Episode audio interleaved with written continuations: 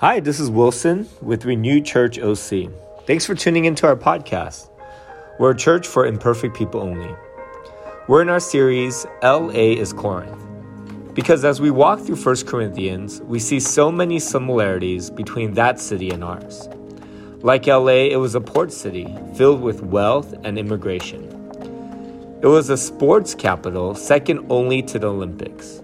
Like LA, it was extremely sexualized, with Aphrodite as the goddess of love and her temple just outside the city. A part of worshiping her was sleeping with one of her 1,000 priestesses. Lastly, like LA, the church was deeply divided along political lines. Sound familiar? And the whole time, Paul is trying to call the community of Christ to live Christian values in the midst of this culture, and it's a fight. As we walk through this letter, we are encouraged and called in the same ways to live for Jesus while living in LA. All right, to go ahead and pray for us, and then we'll uh, start our time together. God, thank you so much for uh, this community. Thank you that we are a church that um, can talk about hard things. And we pray that this morning you would again um, bring us to a place where our hearts and our, uh, our whole person is open before you, uh, desiring for you to lead us, desiring for you to knit our hearts together in marriage, or to save our hearts for the people for the person that you want us to spend the rest of our life with, God. Uh, we're grateful for you. I love this church. Um, it's just a really beautiful community. I love that we can hold the hard things, uh, the sad things, and then celebrate with the pool party and me spiking on everyone. In Jesus' name, amen. All right, so um, again, we are in the book of First Corinthians. And as a short review, Paul opens up chapter 6 with the secular view on sex. And remember, Corinth is extremely sexualized. They worship Aphrodite, who is the goddess, goddess of love, thousand temple priestess prostitutes. And so there are these slogans or mantras infiltrating the Corinth church where, where they too are saying what the secular world is saying. I have the right to do anything I want with my body. And we hear about that, right? It's my body. I could determine how I use it in terms of who I'm attracted to and how I want to experience my sexuality. Another thing that the Corinth church was saying is food is for the stomach, the stomach's for food, and God will destroy them both. Basically, saying that sex is an appetite. Just like you eat when you're hungry, you have sex when you're feeling, you know, aroused. And, um, and that God doesn't care about what we do with our body. God will destroy our body. His care is for our soul. So we could do whatever we want with our body. And those were some of the views of sex that the Corinth church had, uh, maybe the liberal parts of the church. And then there's this conservative part of the church sex is dirty, which is often a common view of, view of sex that we all grow up with if you grew up as a Christian.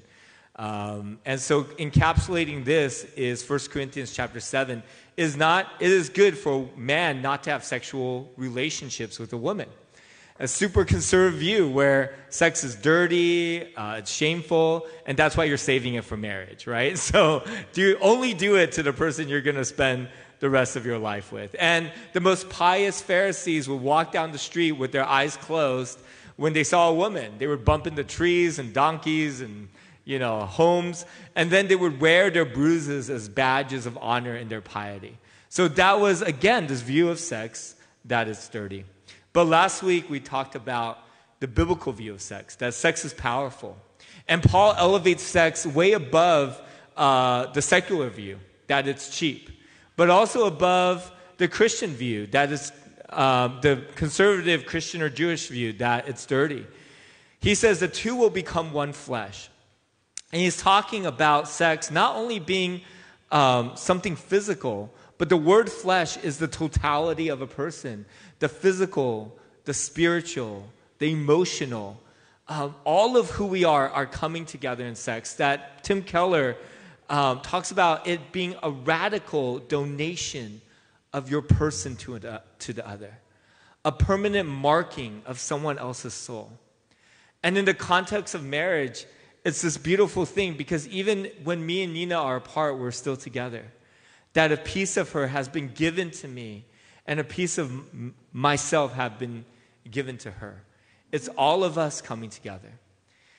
And then in 1 Corinthians chapter 7, as he goes on, he gives very explicit and almost um, instructions about sex and marriage that almost makes us want to blush. You know, uh, outside of this context, I can never see myself just saying, uh, saying these words to our congregation as like marriage advice. But this is what Paul says. He says, Now in the matters you, you wrote about, is good for a man not to have sexual relationships with a woman.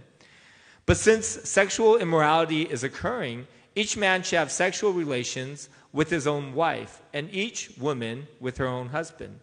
The husband should fulfill his marital duty to his wife, and likewise the wife to her husband. The wife does not have authority over her own body, but yields it to her husband. In the same way, the husband does not have authority over his body, but yields it to his wife. Do not deprive each other, except perhaps by mutual consent, and for a time, so that you may devote yourself to prayer. Then come together again so that Satan will not tempt you because of your lack of self control. I say this as, a concession, not as a command. I wish that all of you were as I am, but each of you has your own gift from God. One has this gift, and the other has that.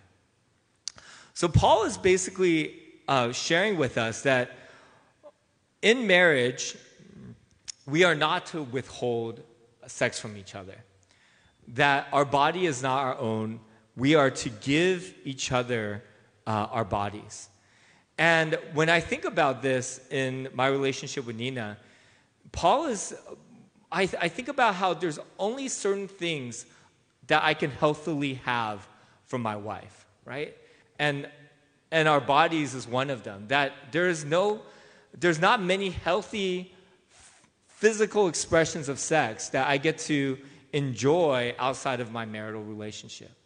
But our, our relationship is unique in that there's these kind of protected areas that I can only have from Nina, right? This feeling of attraction, of flirtatiousness, of being wanted. Those are unique to what I gift to Nina and what she gets to gift to me. And when we withhold that from each other, we're depriving each other of something that we're supposed to give each other in marriage. And so I think about how um, in temptation, you know, Paul says when you do this correctly, when you yield your body to one another in sex, in affection, in flirting, in attractiveness, you help each other fight temptation. And um, there's this, you know, quote that I think about from this women's conference where uh, one of the speakers said, if you don't show affection to your husband, and that someone else will, and it will be a woman. And I think in the same way, if you don't allow your wife to feel attracted and to care for her, listen to her well, someone else will, and it will be a man. One of the ways we guard our marriage is by guarding these things that we're supposed to have out of each other and gift them to one, one another willingly. And in a recent conversation, you know, I was telling Nina, like, I don't want to feel affirmed um, in all these other spaces of life, but not feel affirmed by you. That's, that's really dangerous for our marriage. I don't want to feel attractive in other places of life, but not feel attractive to you. And ultimately, there's no, never an excuse, right, for cheating or for um, uh, adultery. But it guards our marriage when the thing that we're supposed to give to each other, we give that. So I'm going to invite uh, the Whitmores and the Changs up and um, uh, allow them to talk through this question as well. And then we'll do these short sermonettes as we did uh, right now. And then the, we're going to do primarily this like Q&A um, on, on questions about marriage with our, our leaders uh, of the church. And so there's a mic for each couple. And um, again, as I look at this passage, it's kind of like a proverb, it's, it's instructional. I don't think it's the incarnation of Christ or talking through the Trinity. I think it's supposed to give us practical advice on how to do marriage well. And that's why we're doing uh, this format today. So, uh, so, as we look at this question, thoughts about yielding your body to each other and the importance of a healthy sex life in marriage, uh, just wanted to hear some of your thoughts on that and what that looks like um, in your marriage in, in practical ways. So.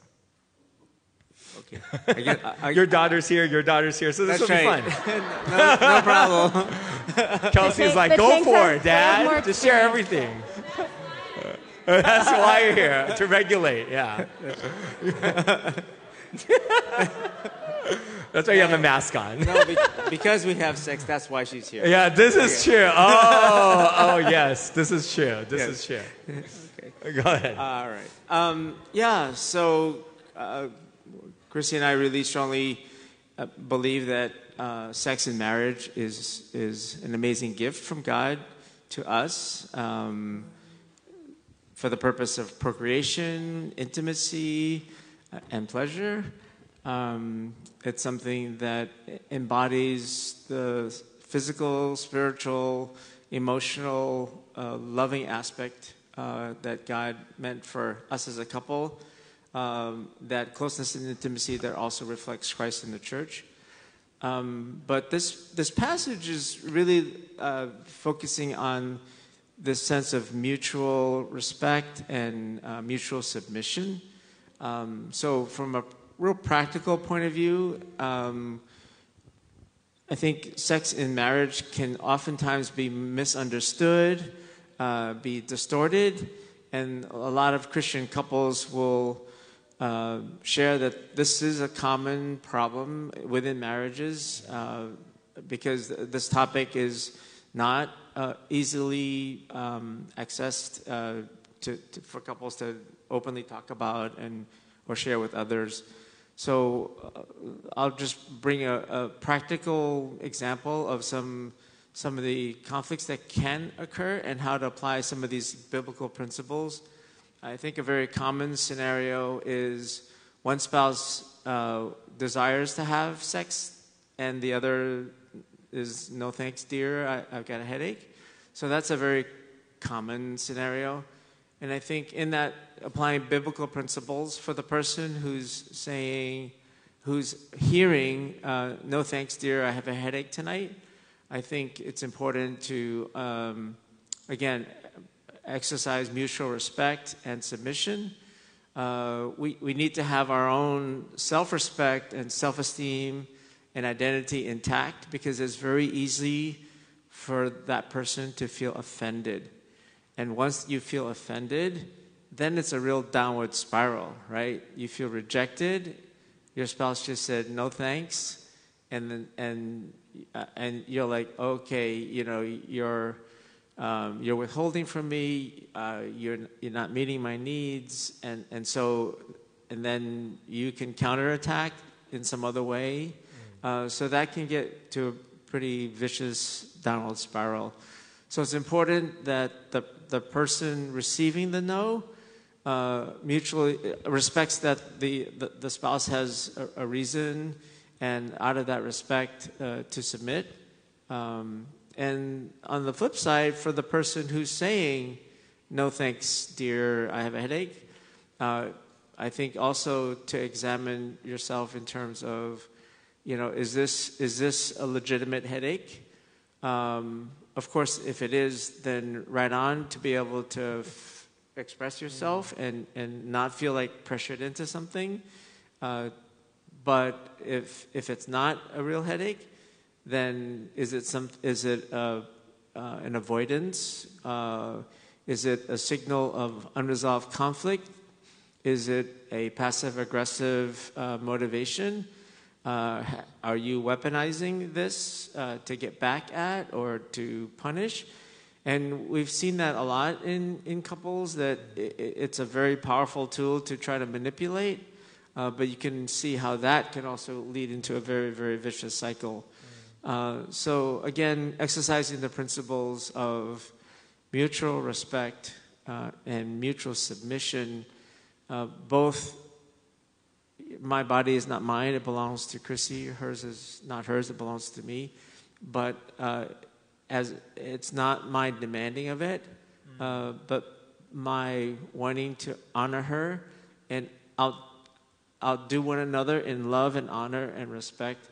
Uh, and it's that, that dynamic that, that uh, is being played out um, in this kind of situation. Yeah. Thanks so much for sharing. The Whitmores, did you guys prepare anything for this question? You don't have to, but. I mean, I think I think one thing that comes to mind, and I love the way the passage talks about it, and the way Dr. Ken you just shared, is there's a lack of specificity. And um, you may have heard the phrase comparison is a thief of joy, and that definitely translates to the bedroom. And so there's a lot of advice out there about uh, you need to have the, you know, this many times a week to be healthy, or this much initiating by this person, or bring in this sort of spice, or whatever. And unless you're talking about it and figuring it out between your individual marriage, um, it's, it's just not going to be a healthy outcome um, if you're doing it from either secular wisdom or just comparison. And so I feel like that's just a, a warning that um, that might be helpful, that has been for us. And I would also say that in our generation, it was like never talked about. Mm. Uh, I'm so glad that now, even in premarital counseling, we're we're talking about it. Mm. Uh, we, we want to encourage couples to have the safety, to create the space to talk about, you know, what, what brings you joy, what brings you joy. And so uh, I think it's, it's, we're moving in the right direction, but there's still a lot of unsaid taboo things that are still around. Yeah, I'll, I'll do that. I'll refer you for that session on all my premarital uh, couples. I, I love how the Bible talks about yielding to one another, because when I think about the best sex you can have with someone, it is a yielding of your pleasure, of what you desire, of, of yourself to the other, and then holding what the other person's desire um, is and saying, I want to meet that need. And you're voluntarily meeting uh, that other person's need, and that person is voluntarily meeting your need. That you're putting the other person first. They become your focal point. You think of them and you commit to um, their breath and their movements, and you handle um, their spirit gently, and, and then there's this unified experience of ecstasy. And that's the best sex. It's not in porn, it's all about that person meeting their needs, and everyone else is a, a servant of that. But in marriage, and, um, there's this like, how do I hold your needs above my own? And how do I do it in a voluntary way? Um, how do I think of you first?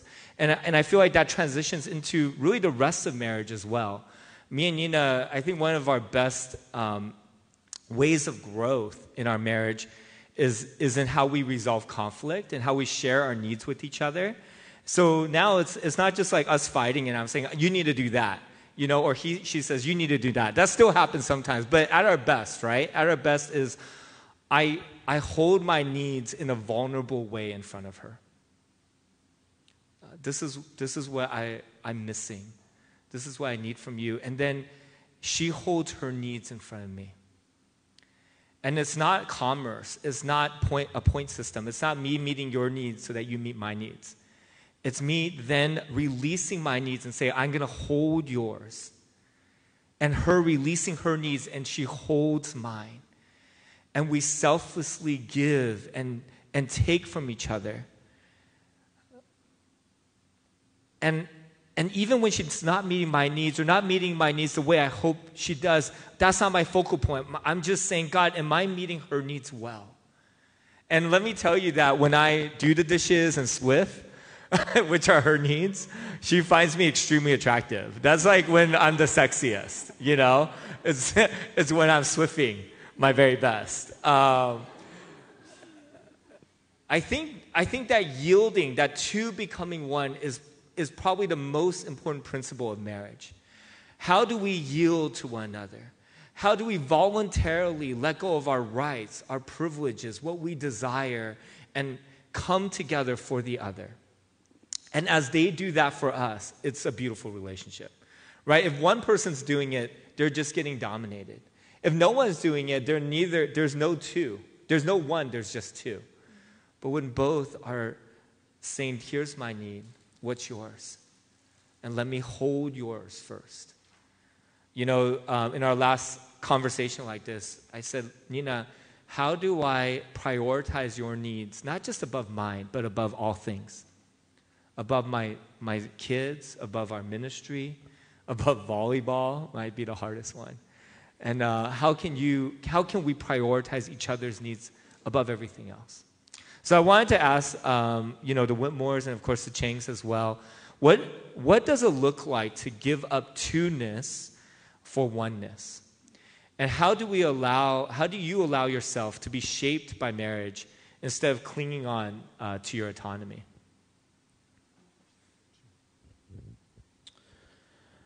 Yeah, I mean, I think this is uh, this is the hard work part of marriage, right? I think when you um, think about coming together, becoming one, um, like you were just talking about, Wilson. I think the the thing that came to mind for me was love languages, right? Of of uh, what are my wife's preferences, her needs, like Wilson was saying. What's what's being held out in front of me um, to respond to. And I think um, I was thinking about this this morning, uh, how how difficult that becomes in marriage, but how easy it is when you're dating and engaged. Because when you're dating and engaged, it's like, oh yeah, of course I love doing what they they love doing. Um, underneath that, there's there's kind of a there's a selfish motivation. There's a there's a intent of like, well, because I want to marry this person. Like I want I want to progress in the relationship. I want to you know, and but on top of it, it's it's uh, it's caring for the other person's needs. Once you're committed for life, then it feels a lot harder to say like, yeah, I want to do what you want to do, not what I want to do. um, and so I was thinking about so for Wilson, Nina's acts, acts of service is her number one love language, right? So when he Swiffers, man, she loves that, right?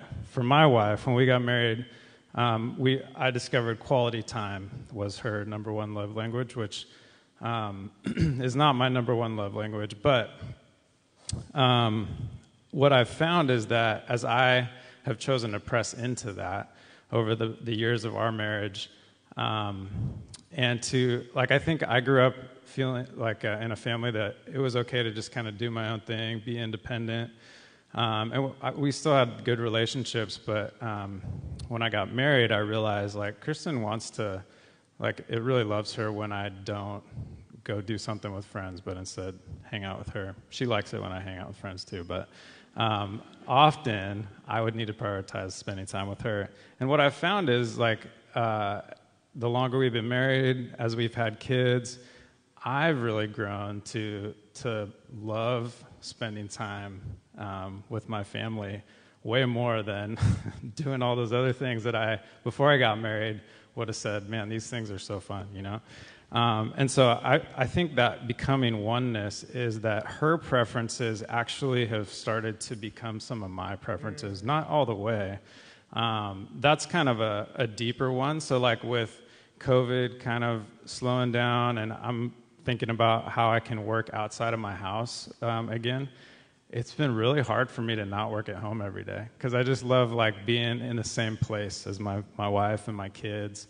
When I bet you 15 years ago, it would have been like, oh yeah, I'm, I'm out, you know, like I'm going to work.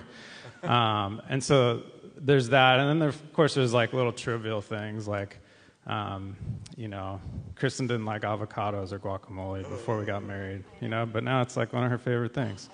Uh, so there's lots of things like that too that I think if when you press in, it's like God has some really sweet things for you, even though you think it's not your preference right now. And that doesn't mean everything, right? Like, of course, you're going to still be your independent person and you're going to have your own preferences, but you're going to be surprised that there's a lot of things that if you just hold them out, like Wilson was talking about, over the years, we've been married 16 years, so it's not like it just happened overnight, but there's things that I've really come to enjoy that I never would have thought, you know? Um, one quote that I read, I think it was in Tim and Kathy Keller's book on marriage. Tim is quoting someone else, and he says, This man is saying, My wife has been married to five different men, and they've all been me. and um, I think about that and how, in, in the thought of two becoming one, and how if you think about yourself, whether you're married or not, five years ago, 10 years ago, 15 years ago, you're probably saying, like, I was different person 15 years ago than I am right now. Um, and that's true when you're married too, is you become a different person. I am a different person now than who Jonathan married. And so I think in the process of becoming one and making that work, even as you're changing, is, um, excuse me, you know, there's a ton of things that help us change. Obviously, we hope that our relationship with the Lord is the thing that influences our growth and change the most. But who we're working with, the media we're taking in, and the books we're reading, and the advice we follow, and the friends we hang out with, and the church we go to, and the way we spend our time, our hobbies, all those things are helping change who we become. Um, and our worldview is being shaped, what we think about politics, how we make decisions. And so I just think as we become different people and as we change and grow, Jonathan and I fight to make each other our number one influence outside of the Lord. And so it it's becoming more and more of a fight, I think, because we're just tired and busy. And so, and you know, the older the kids get, the more time we're spending with them and the more they're a part of our conversations during the day. And so we really need to reserve time at night to, to really talk to each other or date nights. And that is, is actually hard, even though it's enjoyable to connect, even though quality time once the kids are in bed, I'd rather just watch TV, and so would he. We have our separate couches, and we just turn on and veg out. But some of our most important conversations that have shaped huge decisions in our life and our worldview and how we're processing COVID and decisions we're making happen in those spaces. And that's that's been like one of the very specific ways that we fight for oneness is just making space to be the biggest influence, like in each other's life. Thanks so much for sharing. Um, Kristen? Chrissy? Okay. okay. Um, Kristen again. Um, you know, I think about the two and one, and I, I think that it's, it is a surrender of saying, like, when I, as Dr. Kellen was saying, whether I, we have sex tonight is not entirely my decision. You know, it's both of our decision. And I, I don't get to be the final say on this. I get a say, and we're one, and you get a say. And I think about my, my couple friend who are deciding whether or not to have kids, and they're really strongly positioned on opposite ends. But I just kind of told them, like, loosen your grip on that decision because you're not two, you're one. So you can acknowledge, I don't want kids, but also acknowledge that it's not fully my decision to make because we're married. You could acknowledge you want kids, but also acknowledge is not fully my decision. There's a lot of sacrifice in giving up in marriage. Nina's mentor told her, you know, men don't have to give up a lot to have an amazing wife, but women have to give up everything to have an okay guy. Wanted to leave you with that. All right. Um, uh, as I transition a thought, so third question is, what does a complementarian view of how does a complementarian view of marriage play out? So at our church, we do believe in leadership and subordination, and and we think about Ephesians chapter five, where Paul says, "Wives, submit to your husband as to the Lord." And when you hear that word submit, don't you think of like the Taliban taking over uh, the rights of women, where they have to wear, where they have to cover up their whole body, where they can't leave the house without a note from a man, where they can't get educated. I mean, the word submit just has so much uh, baggage in terms of being dominated and enslaved and pushed down. But we want to, I want to take that word today and just move it from our secular perspective into a Christian perspective. Okay, just for a, a few short minutes. First, I want to submit to you that the Holy Spirit submits to one another. And they are the ultimate model of what relationships looks like. So we hear Jesus say, I don't do my will, I do what I see my Father's do, doing. Or, or not my will be done, but your will be done. Or the Father has sent me. Jesus is fully God. He has, a, he's, he's, he has the essence of God, and yet he is submitting to the Father. But what does submitting look like in the Trinity? There's this Father, the Father here, the Son submitting to the Father, but what does the Father do? He comes under the Son and he says, I'm going to lift, you're going to be the name above all names. And every uh, tribe, tongue, nation, creature will say that Jesus is Lord. See, in Christian submission, there's a mutual submitting to one another. As it says in Ephesians chapter 5, before it says, Wives, submit to your husband, it says, submit to one another. That Jesus, even though the disciples are submitting to him, he bends down and wash his feet. So there's this dance of saying, You're my leader. I'm going to submit to you, and the leader coming under to elevate, to lift up, to give voice to. Um, also, when we think about Christian submission, it's never forced, it's never a domination, there's never a taking away of free will. If anyone should demand our allegiance and obedience, it's God. But he's, he's ha- his hands are always open. In, in a sad way and in a beautiful way, you can always leave him. He doesn't chain you down. And the, in the same way, in Christian leadership, people aren't there because they're forced to be there the leader doesn't get to overpower the other. He inspires her or she inspires the other to follow and to be a part of their journey. So when, he, when Paul says, Wives, uh, consider yielding your body, what is he doing? He's appealing to the agency of the person. He doesn't say, Husband, ask your wife to yield her body. He talks to the wife because he respects her agency. When Paul says, Wives, submit to your husband, again, she, he's talking to the wife and giving her agency in deciding to voluntarily submit. The word submit in the Greek has, a, has um, entrenched in it, baked into it, this willing, this volunteerism. It's not slavery, it's not forced. You're allowing yourself to submit. And again, the husband is to lay his life down for the wife, to consider her needs as his own and this bending over and lifting up. One of my greatest, maybe, prides as, as, as a husband leading Nina and is that over our course of marriage, she has been more vocal. She is more opinionated. Her convictions are deeper. She's able to create um, more freely. She's more sassy. She's come into uh, her individuality in our marriage as, as she allows me to lead her, not because I'm smarter or better, but simply because we're emulating the Trinity.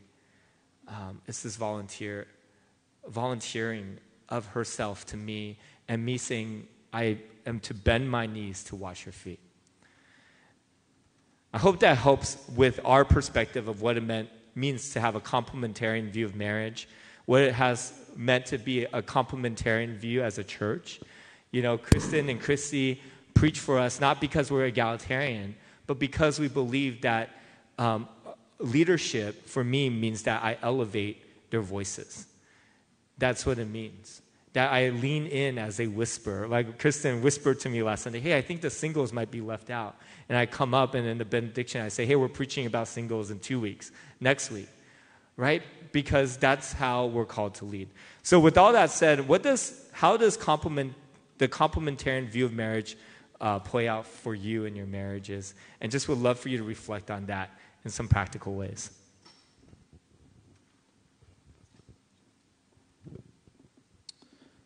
Um, yeah, well, that's really well said. I think of, um, I don't know how many of you guys have been listening to the Rise and Fall of Mars Hill podcast by Christianity Today, but it's all about, I mean, there's a big chunk in there about just um, the way that the pastor, um, you know, formed the church around the way marriages and families were going to happen. And, um, and I think just uh, it can be common in the Christian world for um, kind of uh, this subtle uh, expectation that for some reason the, the man's opinions, are valued a little bit higher than the wives. Um, and that's just not true. Like, there's no, there's no inherent value, um, to my opinion, more than Kristen's or Kristen's more than mine. And so, because of that, I think practically, if we're coming in with, on, on equal footing and we're trying to submit to each other, it's inevitable that we're just going to have to have lots of conversations, lots of communication, some disagreements. Um, and, uh, and you know, I think, um, I think again, Wilson. I don't want to repeat what you said, but my favorite people to work with. My favorite character quality of people is kind of that, that teachability, that humility, um, good listeners. Uh, those are the people aren't you most attractive to hang out with? people that are constantly growing and learning and um, and don't start with their opinion as their first foot. And I think that's what we um, or that's what that's what we both want to do in our in our marriage. Um, and uh, anyway, so one like practical example. This is from a long time ago when we were first married. Um, our first couple years. Uh, so, like I said, I kind of grew up in a family, especially when I was in high school, where my parents kind of let me act independently a lot, and that went through college and as a young adult. And one of the habits that I formed, not a bad habit necessarily, but like was when I got to Saturday. um, I'm a pretty structured person all week long, but Saturdays was like my day to just go with the flow. You know, like whatever happens on Saturday is great. It's a day to rest. Um, we'll see what happens when I wake up. You know, whenever I wake up. Um, but when we got married, I soon realized Kristen was like pretty. She tried for like an hour or two in the morning to let that happen, but um, after a while, every Saturday by about 10 a.m., she's like, "What's the POA? The plan of action for the day?" You know? and I'm like, what? You know, like it took me, because I'm a, I'm a man, I'm a little thick headed, it took me like quite a few weeks to finally be like, okay, this is a regular thing. Like every Saturday, I'm going to have to like come up with a plan. And she would always say, like, I'm okay with like resting. I just need to know that it's like from two o'clock to four o'clock that we're to rest today, you know? And so, so for me, that was like work, you know? So I woke up on Saturday, I'm like, okay, I got to do a little work in my head. I got to come up with a plan so that my wife enjoys her day and like we could have a good time. And so I think that's just kind of a, a silly example, but it's, it's a, it, it was actually real. I mean, it was really good for our marriage that I was willing to say, hey, I'm not going to force my idea of Saturday on you, right? Like, let, us kind of figure this out together. The irony is, um, during COVID, Kristen was like, I think I'm finally figuring out this Saturday thing. Like, just like doing nothing, like being in pajamas all day. And guess what? we now have a 13 year old daughter who wakes up and is like, What's our POA for Saturday? So I'm like, See, now you know what it feels like. Payback, karma. Um, Jonathan said something yesterday when we were talking through some of these things, and he had just, we were talking about the first one about sex, and he just made the statement um, like trust flows from the bedroom. And as I was looking through these questions, I just realized that when we got to this one, the submission and sacrifice, that um, if one and two are happening consistently and well, and we're talking about it a lot, number three doesn't feel as hard.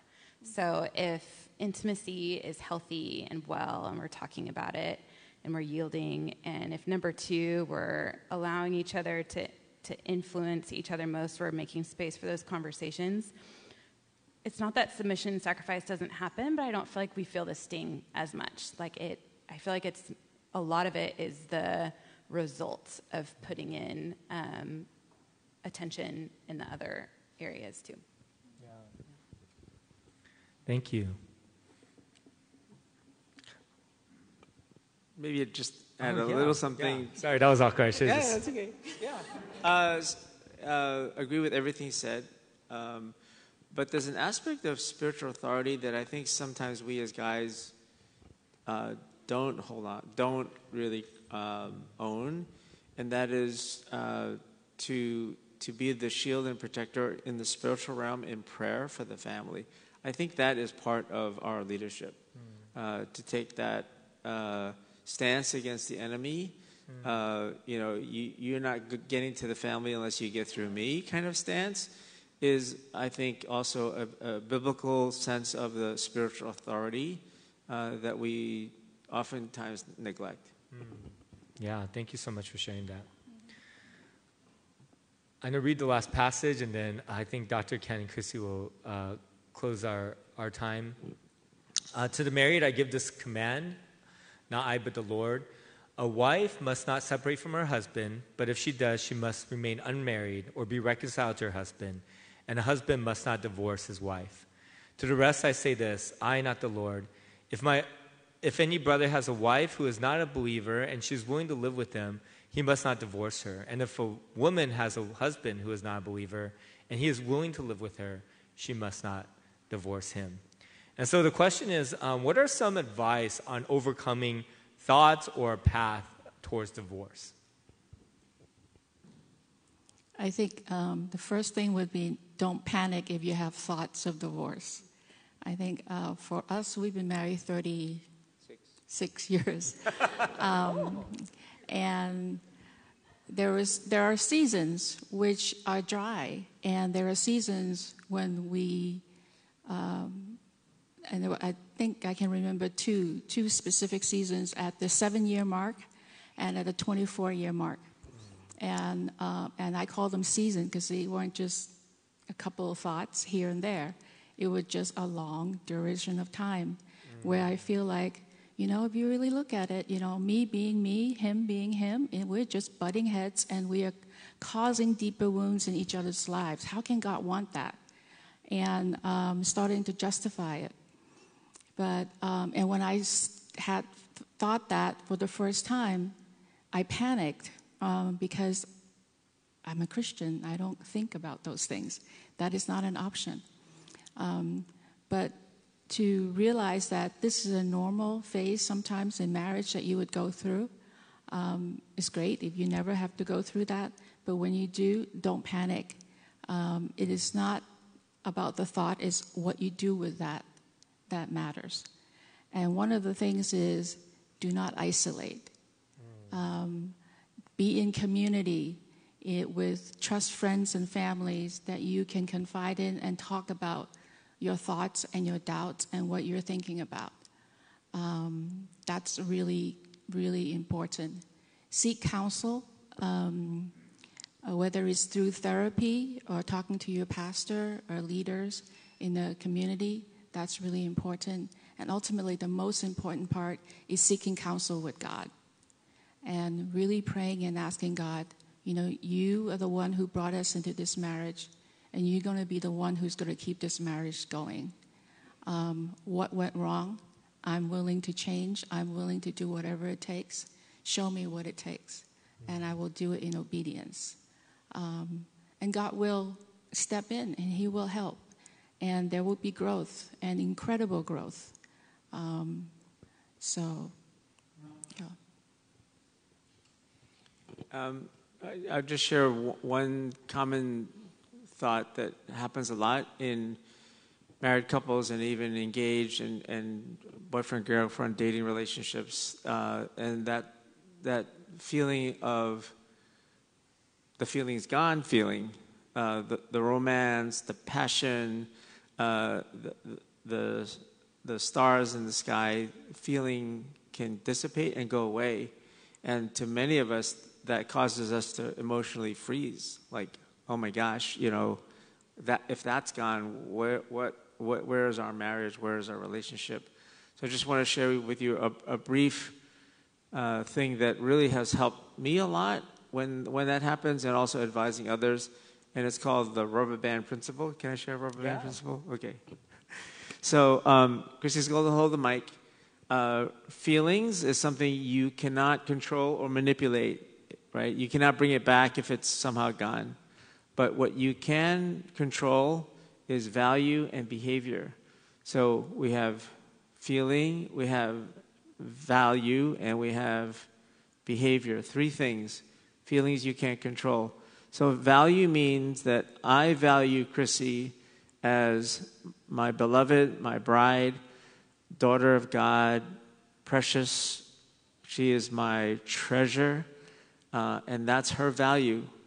And oftentimes, when things don't, when the feelings are gone, it's because the value has kind of uh, degraded, right? My, my, my per- perspective of her, my view of her has diminished.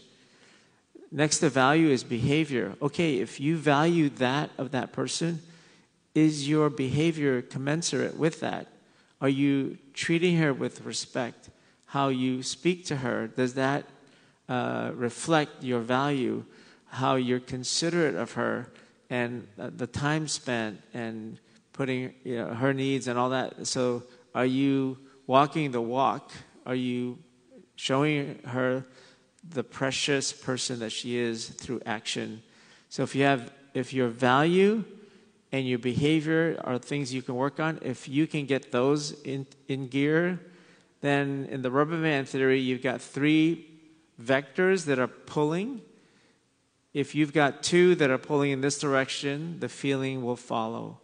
So, right, the value and behavior is pulling, the feelings will follow. And we've seen that time and time again. When the feeling seems to be gone, check your value, check your behavior, and it'll pull your feeling back. Thanks. Thank you so much for sharing that. Um, I, I know it's easy uh, for a church to, a suburban Christian couple and family to just come to church and want to be the perfect family. You know, everything's okay, we're doing great. But I hope that Renew can be different for you. I hope that we can share our pains as a family, um, that we don't have to be put together just because we're married. And so, um, and so as we take communion today, I, I would hope that we remember that no matter what stage of life we're in, we need to come around the communion table to ask for forgiveness from the Lord, from each other, and to participate in experiencing His grace and extending it to one another. Our, our wife or husband will be the one who cuts us the deepest, will be the one who says things and it causes the most pain. And it's in forgiveness and grace that we see a marriage really flourish. And so I, here's what I'm thinking. If we can take communion together, and if you're married, just kind of raise your hand, and maybe the people around you can just extend their hand to bless you this morning. And then I have um, um, uh, Dr. Ken, if you don't mind, pray for the husbands. And Chrissy, if you don't mind, pray for the wives. And we'll just kind of bless them during this time, okay? And, and we'll receive a blessing. Uh, next week, we're going to talk about singleness. The really cool thing about Paul is that he, while he elevates sex and marriage, he does not de elevate singleness. He elevates that as well. So I'm excited to share about that with you this morning. All right, so um, I'll, I'll pick up some communion cups, and then, um, and then you guys could just go ahead and pray for the husband and wives, and, um, and then we'll, I'll, I'll administer communion to us.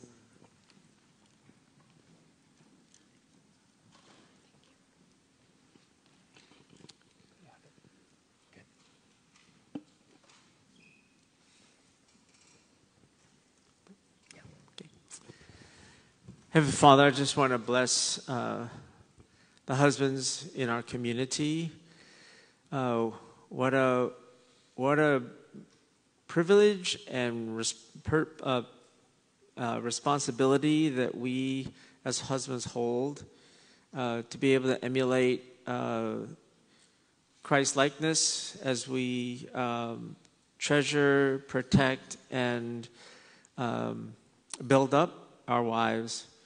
And I pray for each of us here that we understand that the source of that is you, uh, that it is you who will give us the, the love, the perspective, the strength, the wisdom uh, to be able to do that uh, in a godly way, in the way that you've called us.